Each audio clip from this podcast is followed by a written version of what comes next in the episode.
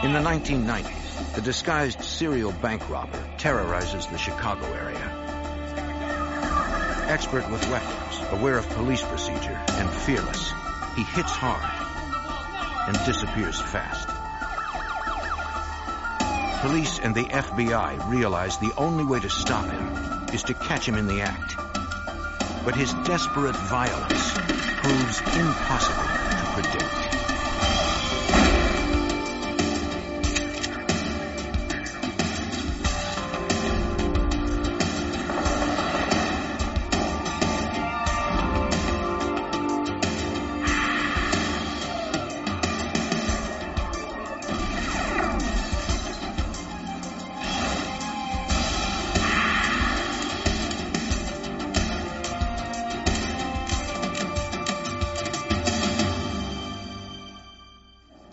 Average bank robbery yields roughly $3,000.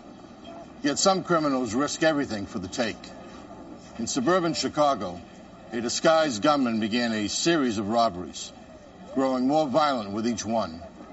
I'm Jim Kallstrom, former head of the FBI's New York office. Tracking the robber's movements, agents discovered he wasn't alone and would do anything to avoid capture.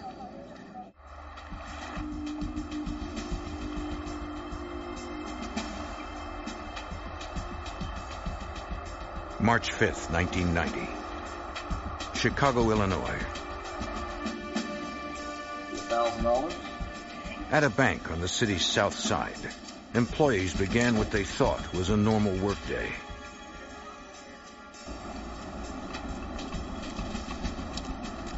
The neighborhood was quiet. Until 10 a.m.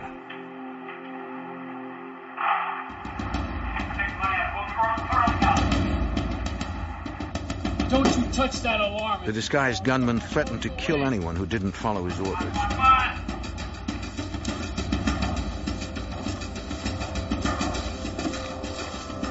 The tellers knew not to interfere.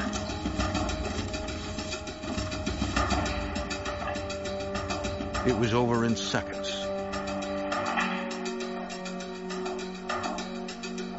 When they were safe, they called police.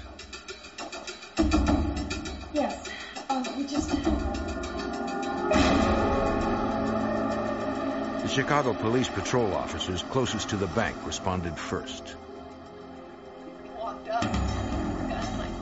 The witnesses reported that the robber was a white male, about six feet tall, but they didn't see details of his features because of his disguise. He wore gloves and carried a police scanner. The man was aggressive, handling his semi-automatic handgun with confidence. He left no fingerprints, and security cameras revealed no other immediate clues.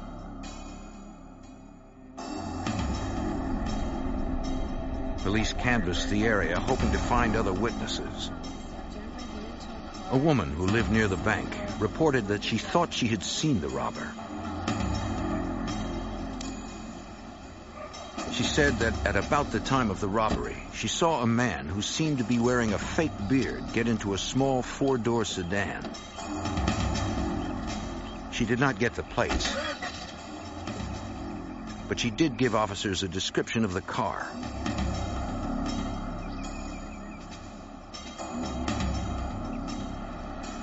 Checking every similar car in the area, they soon found one they believed was the robber's getaway vehicle.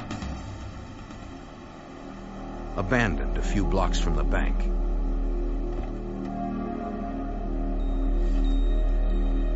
The officer approached with caution, in case someone was still inside.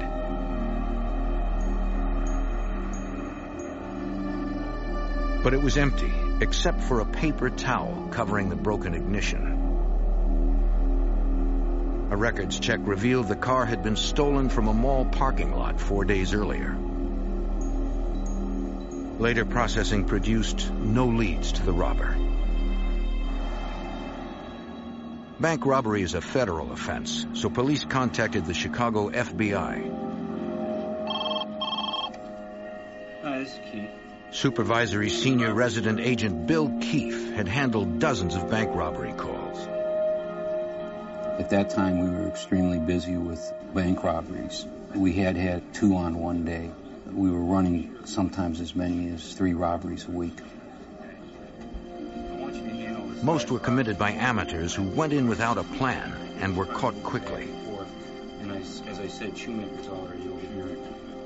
But when the bank robbery squad reviewed the reports on the South Side robbery, they noted how clean the assault was, obviously well planned. They believed it was not the bearded assailant's first robbery and would not be his last. Two months later, the robber with the fake beard hit a bank in the suburb of Libertyville. Not satisfied with cash drawers this time, he ordered a teller to open the vault. Don't you try anything. Come on, let's go. He said his police scanner would let him know if anyone hit the silent alarm. Over from the vault.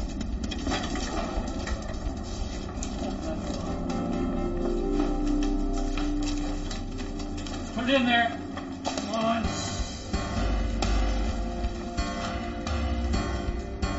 The robber escaped with thousands of dollars in cash.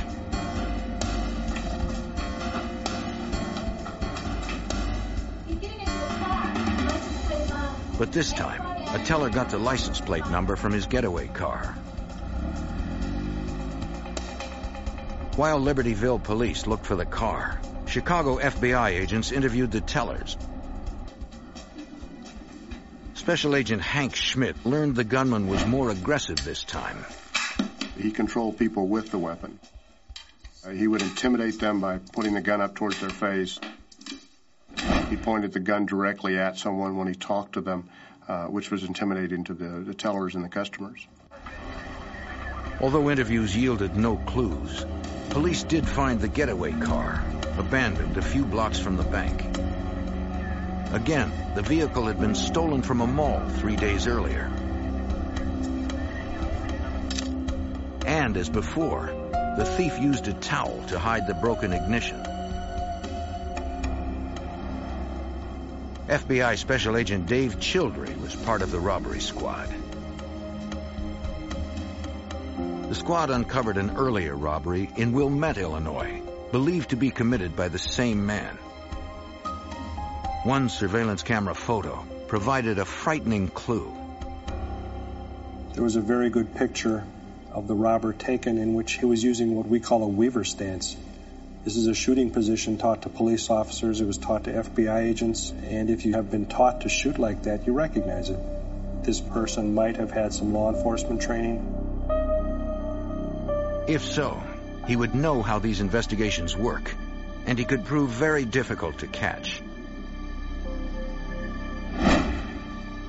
The local press dubbed him the Bearded Bandit.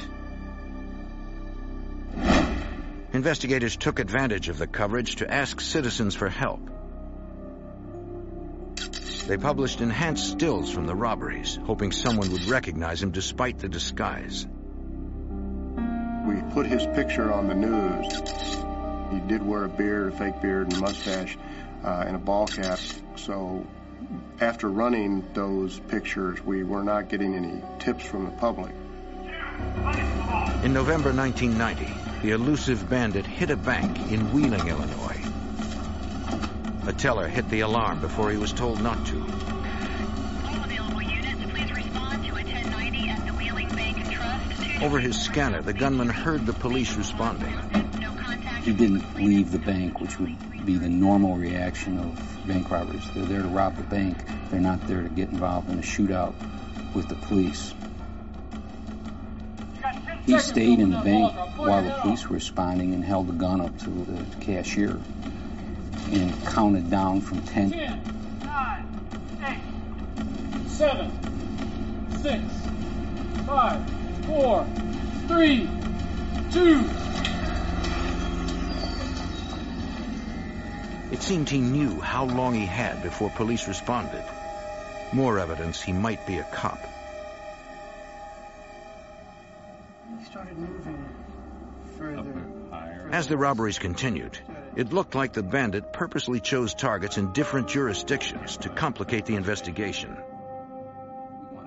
No bank was ever hit the second time. The robberies would be on the other end of the suburban area against Lake Michigan, and then they would be out in Schaumburg or Elk Grove Village or up north in the Lake County, such as Libertyville. As he struck in new suburbs, the FBI had to coordinate with a growing number of police departments. Palatine, Illinois Police Chief John Kozel, a detective sergeant at the time, learned of the case and that the bandits' getaway cars belonged to shopping mall employees, stolen at the beginning of their shifts. He would steal one of the employee cars knowing that it would not be reported stolen for approximately eight hours. So he knew he had eight hours to get the vehicle to where he needed to put it before anyone would even discover it missing and it would become hot on the system. When dumping the cars, the robber did his best to interfere with the ongoing investigation. Wiping them clean of fingerprints and leaving no trace of himself behind.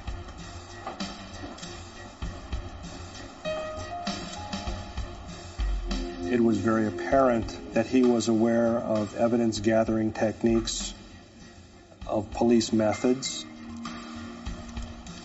In the end, agents found nothing of evidentiary value in any of the cars. Since the cars didn't help identify the bandit, investigators followed every conceivable lead that might. They visited theatrical shops around the city, hoping a salesperson might recognize the man with the fake beard as a customer. Again, nothing.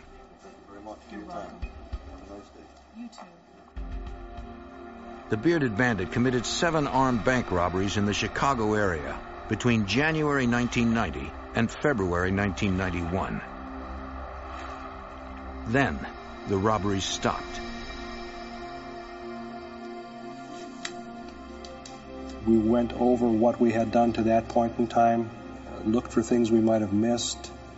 Maybe he'd been incarcerated somewhere. Uh, maybe he'd moved out of state. Maybe he was dead. We just didn't know. The bandit's trail stayed cold for nine months. On November 4th, 1991, Palatine police officer Kevin Maher was working the day shift.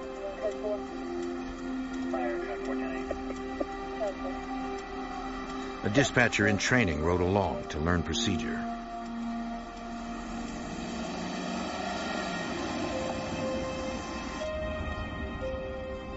I was heading southbound on Quentin Road when I saw a vehicle heading northbound and I looked in my side view mirror and I thought what I saw was an expired tag. So I made a U-turn and I was telling my ride along that we were gonna go up and see if this vehicle had expired plates and if it did I would conduct a traffic stop and show him how we conduct a traffic stop and how we punch all the numbers into the computer. It was supposed to be a routine stop. The person driving the vehicle swerved over to the side of the road and jammed on the brakes.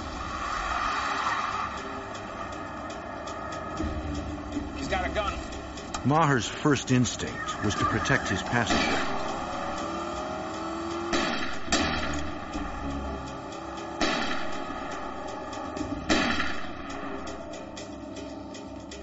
The bearded bandit was back. In November 1991, a routine Chicago area traffic stop erupted in violence when a man shot Palatine police officer Kevin Maher. I was in a state of shock because it was broad daylight, it was 11 o'clock, and it was a quiet residential street, and it was a basic ambush. And after he fired the first round, the first round came through the windshield and struck me in the shoulder, and glass from the windshield struck me in the left ear.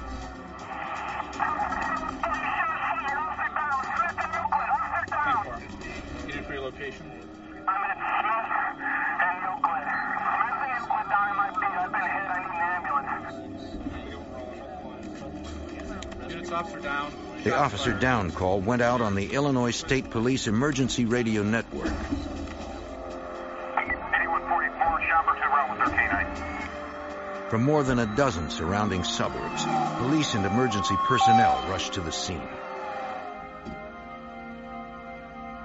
Maher realized one of the shots that pierced his windshield was aimed dead center and might have hit him in the head had he not moved to protect his passenger and reversed the car.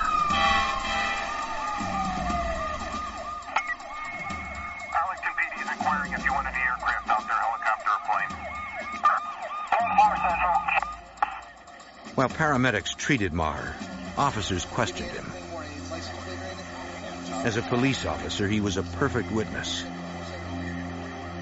Trained in recalling details, he gave them a description of the gunman, the car's license plates, the type of gun, and the direction in which the attacker escaped.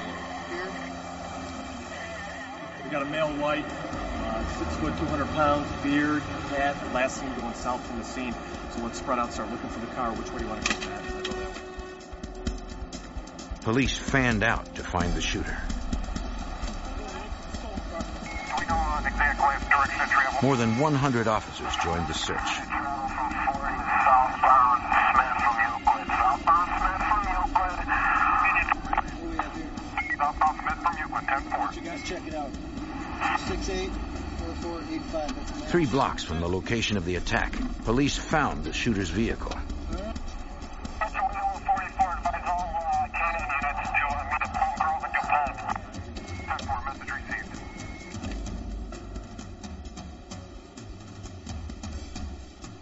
It had been reported stolen from a mall parking lot five days earlier. Palatine Police Chief John Kozel realized the grave danger. When someone is willing to shoot a police officer um, on a routine traffic stop, we all realize that he, he's willing to shoot at anyone. His determination to escape is much greater than his concern for the safety of anyone. That would be a law enforcement officer, a citizen on the street. Uh, when you're willing to shoot a policeman, you're willing to shoot anyone. Kozel helped coordinate the search for the deadly gunman. We immediately set up a perimeter with the assistance of the state, county, and local officers in the area. We had canines on the scene. Uh, we had a chopper in the air. Uh, we notified the schools in the area to stay locked down. Evidence technicians began to process the car. The ignition was broken, the damage covered by a paper towel. They looked for fingerprints that might help them identify the perpetrator, but found none.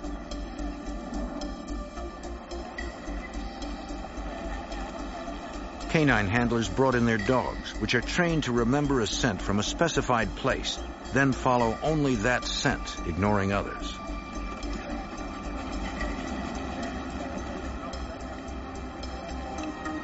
But the trail ended not far from the vehicle.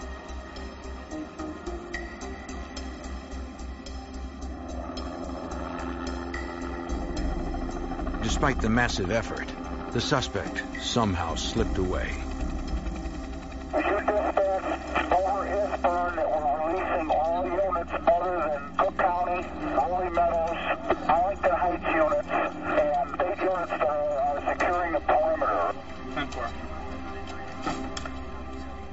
Addition to taking it personal when one of our officers is shot, uh, we all know that a citizen is much more likely to be injured or killed, and uh, we work that much harder to uh, bring him to justice. For more resources, they called in the FBI and Supervisory Special Agent Bill Keefe. I was asked to come over to the Palatine Police Department by the chief of police. There had been a composite sketch drawn, and everybody was reviewing the circumstances of the shooting. For nearly two years, Keefe and his squad had been working the Bearded Bandit case. I had asked uh, if we could look at the car that was found, and when I looked at the ignition, this was our bank robber. After being treated, Officer Maher came to the station to look at surveillance photos of the bearded bandit. He said the bank robber did look like the man who shot him. We surmised that he was on his way to do a bank robbery. He knew once the officer ran the plate, the car would come back stolen. He also knew that with the guns he had in his vehicle, it's not something he could conceal if the officer walked up to the vehicle. The bearded bandit had made a huge leap in violence. This guy wasn't going to go away. We were going to have to come up with a very innovative way to either identify him and charge him, or that we were going to have to catch him in the act. Chief Kozel brought the many investigators together. After the initial search, uh, uh, we set up a uh, multi-jurisdictional task force here at our police department. We had uh, the FBI, the uh, state police, Cook County Sheriff's Police, and all the local agencies uh, from our area and those involved in the bearded bank robber series. Since their suspect seemed to know police procedure, they adjusted it. We learned we had a, a violent bank robber that was using a scanner. We were no longer giving out the location of the bank over the air. We were giving out a code number for each particular bank. in progress. Go ahead and give us The task force hoped patrol officers in the area could uh, use the codes to respond to robbery calls without the bandit realizing it. especially you undercover agent. Confident that the bearded bandit would resume his crime spree eventually, police began doing spot checks of banks throughout the region. On November 18th, two weeks after the shooting, Elk Grove Village, Illinois police officers saw nothing suspicious at one bank on their list.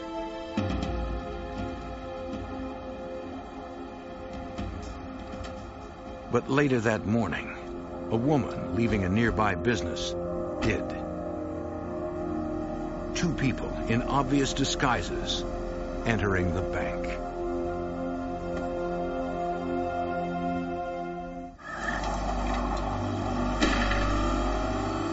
Weeks after a police shooting in the Chicago area that was linked to the bearded bandit, the gunman reappeared in Elk Grove Village, Illinois, this time with an accomplice. 911, can I help you? While a witness outside the bank called police, There's something very strange going on here. the robbers struck. The bandit demanded money from the vault, his accomplice standing guard. 911 dispatch, aware of the bearded bandit, used a prearranged code to alert officers. 2130, 2132, code green. without revealing information over the police scanner. They also alerted the FBI. Special Agent Hank Schmidt realized the new danger. The big concern is that the robber, in some cases, discharges the weapon when he's using it to gesture at the employees. So the potential for violence is always there.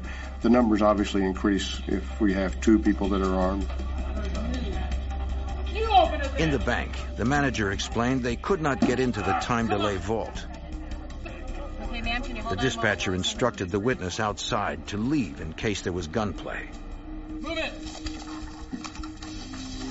With the money from the cash drawers, the robbers fled. Unaware the police had been called, the teller hit the alarm.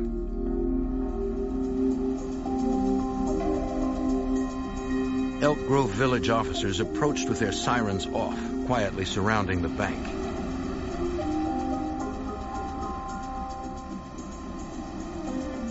If the robbers were still inside and heard police, they might take hostages.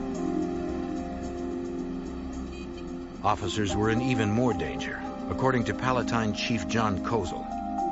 For the first time, we had two bearded individuals rob a bank. That, of course, increased our sense of urgency even more. Now we had two armed gunmen to deal with uh, when law enforcement arrives at these banks. 2600, can you uh, call the bank, uh, find out if they Through the dispatcher, police talked with bank employees. The manager said the robbers had left. The officers had to be sure. The robbers could be holding a gun on the manager, forcing her to lie. Okay, to the, the dispatcher asked them to send one employee outside to talk to police. The manager gave them the description of the woman chosen to go.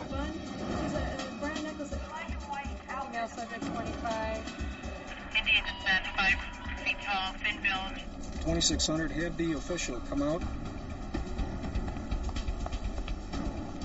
Okay, I see her coming out. Hi, are you aware there was a bank alarm here? Yes. Is there anybody hurt inside? The employee assured them the assailants were gone and no one was injured inside. All right, guys, the bank is clear. Go on inside. The officers moved in to clear the bank for certain. One of the witnesses uh, told us that she believed that the second person, a smaller person, uh, was possibly a woman disguised as a man. After the Elk Grove Village robbery, police recovered two cars with the bandit's signature ignition covering. It was more evidence of his criminal sophistication. To cleanse himself after leaving the bank, he would drop the one off a, a block from the bank uh, that he had just gotten into, that all the witnesses had seen him uh, leave the bank in, and he would uh, go a few blocks away and get into the other vehicle that he had left there previous, and since cleanse himself from that first hot vehicle. All of the cars were similar, according to Special Agent Dave Childry. We were able to kind of key in the cars by the type, the make, the size, the non-visibility of them. They were just everyday cars. He was stealing them, then letting them sit for several days before using them as getaway cars.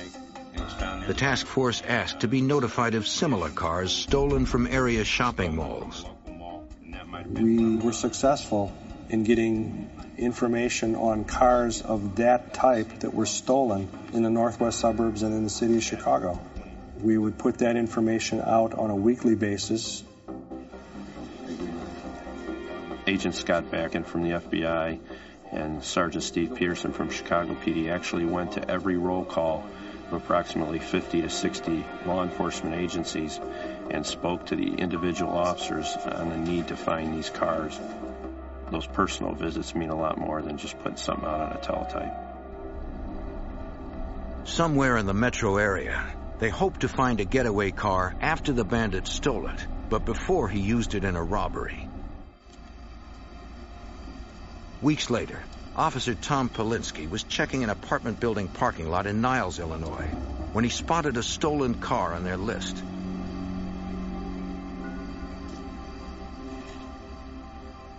It did look like the bearded bandit's work. The agreement was if they found one of those, and it did turn out to be stolen when they ran the uh, license plate, that they would back off and notify us. Uh, that happened. Uh, we set up a surveillance on that vehicle. FBI agents and Niles police officers and detectives watched from an empty apartment overlooking the stolen car 24 hours a day. On December 13th, we found out that the Rolling Meadows police had located another stolen car that was in all probability one of the bearded bandits' cars. Chief Kozel was sure they were right. These two particular vehicles were both stolen out of uh, large mall areas. Both were owned by employees of those malls. Um, the MO was perfect. They set up surveillance on the second car in Rolling Meadows, too. Rolling Meadows PD stepped up. They shared uh, time, detectives, intelligence, sat with our agents out there 24 hours a day.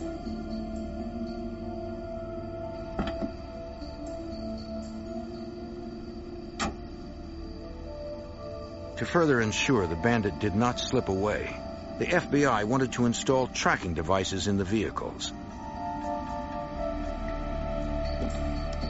But they couldn't do so in the parking lots.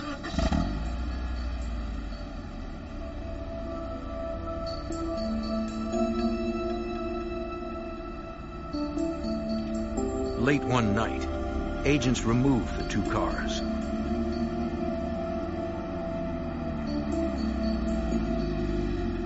And replaced them with lookalikes for a few hours.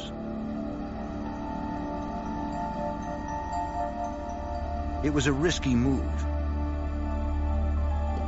the thief could return at any time and spot the agents or the decoy cars. At the FBI garage, technicians installed the remote tracking devices in each vehicle. They also equipped the cars with remote kill switches that would allow agents to shut down the engines from a distance. They put the cars back and waited.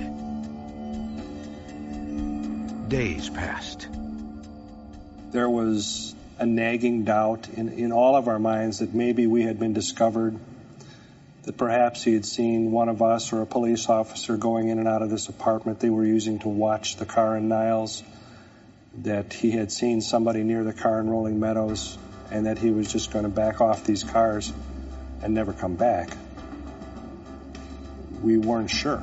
We just didn't know, but we we were committed to watching these cars uh, until something told us otherwise. After a week, the vigil paid off.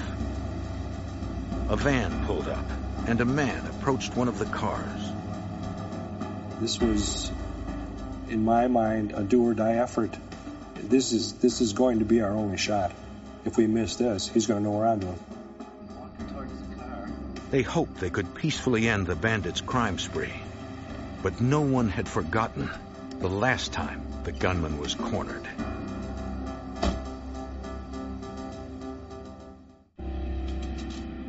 In 1991, the Chicago area investigators watched two stolen cars they believed were going to be used in the bearded bandits' next holdup. A man entered one of the cars. Special Agent Hank Schmidt believed it was their suspect. Uh, he matched the general physical description of the uh, the person we were looking for as the uh, bearded robber. We have our man. We have our man. The man had been dropped off at the vehicle by someone driving a van. Mini, mini wagon and a white van. Heading southbound down the alley. When he drove away, the van followed. Investigators could not identify either driver. They had to be careful. If the bearded bandit and his accomplice spotted a tail, they might start shooting. But FBI technicians had installed a tracking device in the car, allowing agents to follow at a distance. The suspect parked the stolen car near a suburban bank. Mini wagon is parking. Van is behind. Hearing the news, Supervisory Special Agent Bill Keefe believed they finally found their target. When that vehicle showed up in the vicinity of a bank, our adrenaline really was pumped up and we really knew that we were going to have it. This car was likely the first getaway car for the next day's robbery. Agents believe the two suspects would next pick up the second stolen car in Rolling Meadows.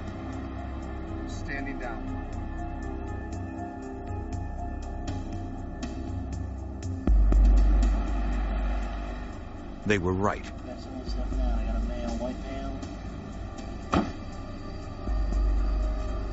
That vehicle was also equipped with a tracking device.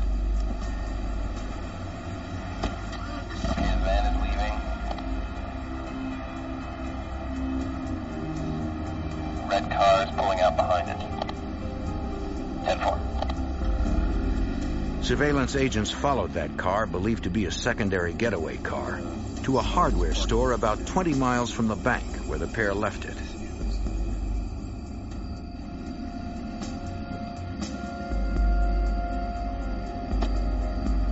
Okay, looks like he's getting back into the van. Alright, they're. Unit 2, go ahead and follow.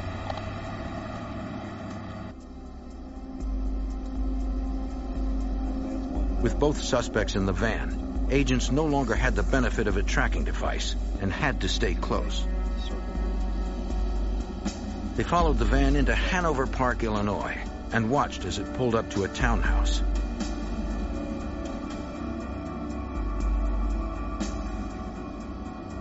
Now, Special Agent Dave Childry could identify the people inside. We had a license plate and two vague descriptions of people, a man and a woman. Normal record checks on that license plate would tell us that that van belonged to Jeffrey and Jill Erickson. The FBI and police worked through the night to learn more. We had done uh, a lot of research, calling police departments, trying to see who these people were. We were looking for a, a previous arrest record, uh, which we didn't find. During this process, we had received some information that Jeffrey Erickson had been a police officer. In 1986, Jeffrey Erickson worked as a patrol officer in a Chicago suburb. He distinguished himself as a skilled marksman. But he was uninterested in the everyday requirements of the job. Traffic stops, paperwork. He was about to be fired when he resigned. Records also showed that Jeffrey Erickson opened a used bookstore in early 1991. During the time, the bearded bandit was on hiatus. It appeared he and his wife Jill, a university chemistry student, led a double life, using bank robbery money to build a middle-class existence. He might not have seemed threatening on the surface, but Special Agent Schmidt knew he was. Because he's a trained individual, he knows how we're going to react. He can plan ahead for that, and uh, if he's trained with a weapon, he's going to be more professional in the way he handles that weapon, and he's going to uh, be a, a bigger threat to us. Investigators considered waiting until the Ericksons approached a bank the next day, but decided not to risk a shootout near employees and customers. We had enough that we did not have to get him in the vicinity of a bank. The safest approach would be when he came to the car, the stolen car, we would arrest him. While surveillance units watched the suspect's home, a SWAT team set up near the car in the hardware store parking lot. Police Chief John Kozel the SWAT team set up on the uh, the vehicles were very well aware of his background and uh, knew that he may shoot first, and they were taking that into account. By the morning, they were ready for the Ericksons to make their move.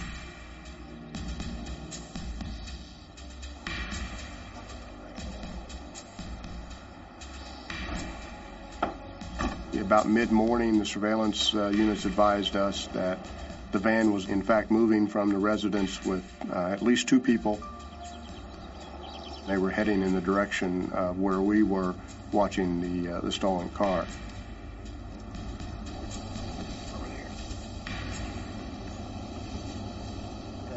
The surveillance team advised us that Mr. Erickson had got out of the vehicle in an adjoining parking lot. Away. Yeah, the driver's in the van still. He's he's walking uh, west. The FBI had installed a kill switch in the stolen car, which they could use to turn off the engine from a distance. Uh, we watched him uh, come around the corner from that other parking lot, go to the vehicle, and enter the vehicle and start that vehicle.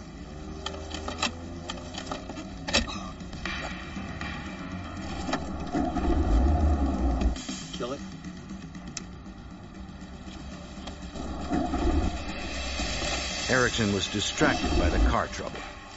Okay, let's go in. The SWAT team moved in. Out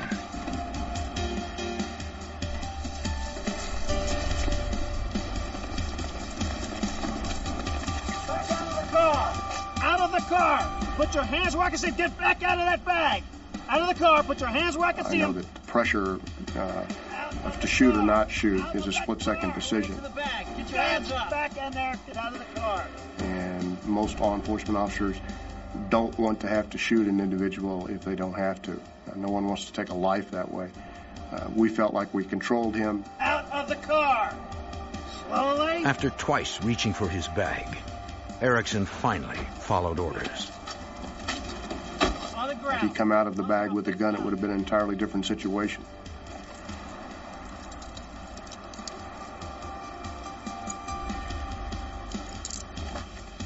I asked him as we were transporting him after the arrest to the federal lockup, you being a former police officer, you would know that a gesture like that could get you shot. And he looked at me and he said, Well, I figured you'd shoot me in the head and it would be over with quickly.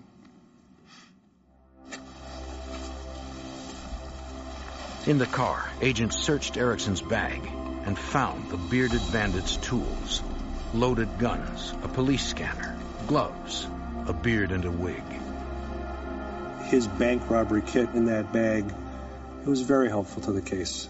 Uh, without that information or that evidence, we just arrested a car thief. Having Jeffrey Erickson safely in custody was only half the job. In the adjoining parking lot, the SWAT team approached the van. It might be Jill Erickson inside.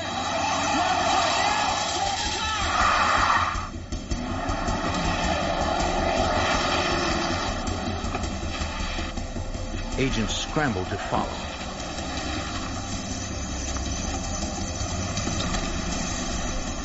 The chase barreled through 11 suburban jurisdictions, reaching speeds of 110 miles per hour.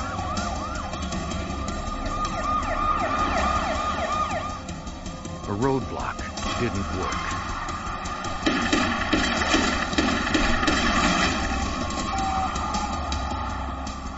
She had fired multiple rounds uh, out of that van, uh, either at the pursuing agents or other people in traffic. Uh, it was a big concern for the agents that she might hit an innocent civilian.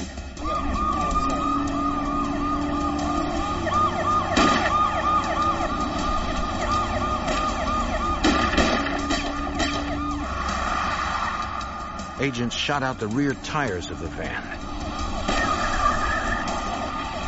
But the driver was not giving up.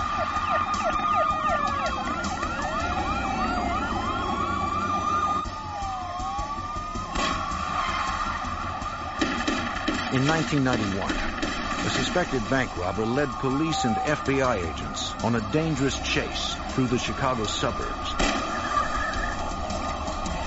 The fleeing van turned into an area that investigators knew had no outlet.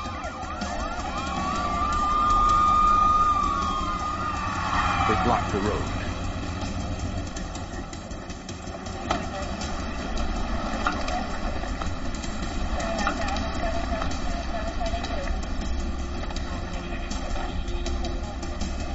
As the van charged them, they had to fire.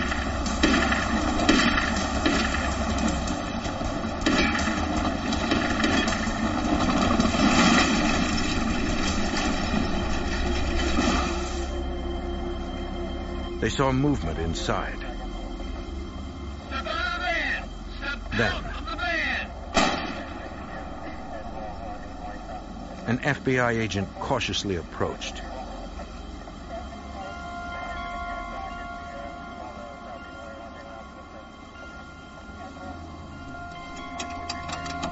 The driver was wounded.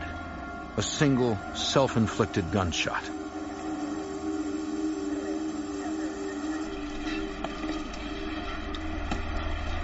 It was Jill Erickson. Later that night, in the hospital, she died. Special Agent Hank Schmidt. We believed it may have been a pact that they had both come up with that they would not be arrested. Uh, she that day carried out her part of the pact, and that day he decided, uh, for whatever reason, he didn't. Inside the van were spent cartridge casings, blood, fibers, other ammunition, uh, other weapons. There was a rifle with several hundred rounds of ammunition. That whole neighborhood became an, an evidentiary nightmare. There were bullets uh, that Jill had fired uh, stuck in the side of houses, in cars, on the street. The FBI obtained a federal search warrant for the Ericksons' home.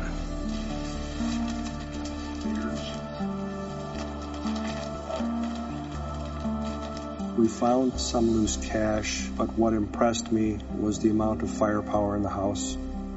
An arrest at that home would have would have evolved into a shootout. In that home, there was a weapon everywhere that you would find a picture or a statue or a knickknack in any other home. Among the weapons found was the 223 caliber semi-automatic assault rifle used in the attack on Officer Kevin Maher. Chief John Kozel realized a shootout would have been deadly to both sides. The weapons in his home were as good as any law enforcement has as far as firepower goes. Most of the long guns he had, those that type of ammunition would zip right through an officer's bulletproof vest. Another discovery in the house spoke to the couple's mindset. One of the things that we found quite uh, ironic was that television was on and the VCR was on, and there was a Bonnie and Clyde tape in the VCR, and it was queued up to the uh, point where the uh, Bonnie and Clyde are being shot to death in the movie, and it was obvious that that was something they watched before they went out and did their bank robberies. Though one robber was dead and one in custody, the violence was not yet over. Jeffrey Erickson's trial began on July 13, 1992. The evidence compiled against him was strong. In all conversations with the U.S. Attorney's Office, uh, the trial was going very well. They were very uh, uh, upbeat about it, and the uh, evidence was, uh, in their mind, going to be enough to convict him.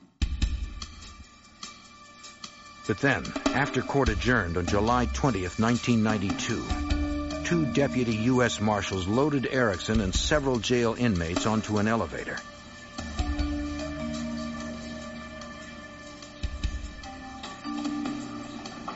Erickson was still dressed for court. The prisoners were headed for a van that would take them to the Metropolitan Correctional Center. By the time the elevator reached the parking garage, Erickson had somehow escaped his cuffs. Erickson shot U.S. Marshal Bill Frakes in the back and head, killing him. Ambushed, Frakes had not had time to draw his weapon. As the gunman ran for the street, court security officer and former Chicago police detective Harry Belluomini confronted him. Erickson shot the police veteran in the chest.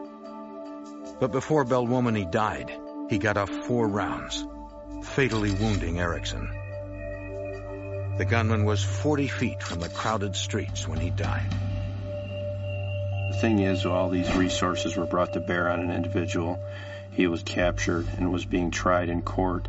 You, you think the case is over, but unfortunately, the only person that could stop this individual turned out to be a very brave, courageous policeman named Harry Belluomini, who, while dying, shot and killed Jeff Erickson. A newlywed, Bill Frakes was a promising young lawman just nine months into his career. Harry Bell Belluomini was a 31-year veteran. Two of his children are also Chicago police officers carrying on his legacy.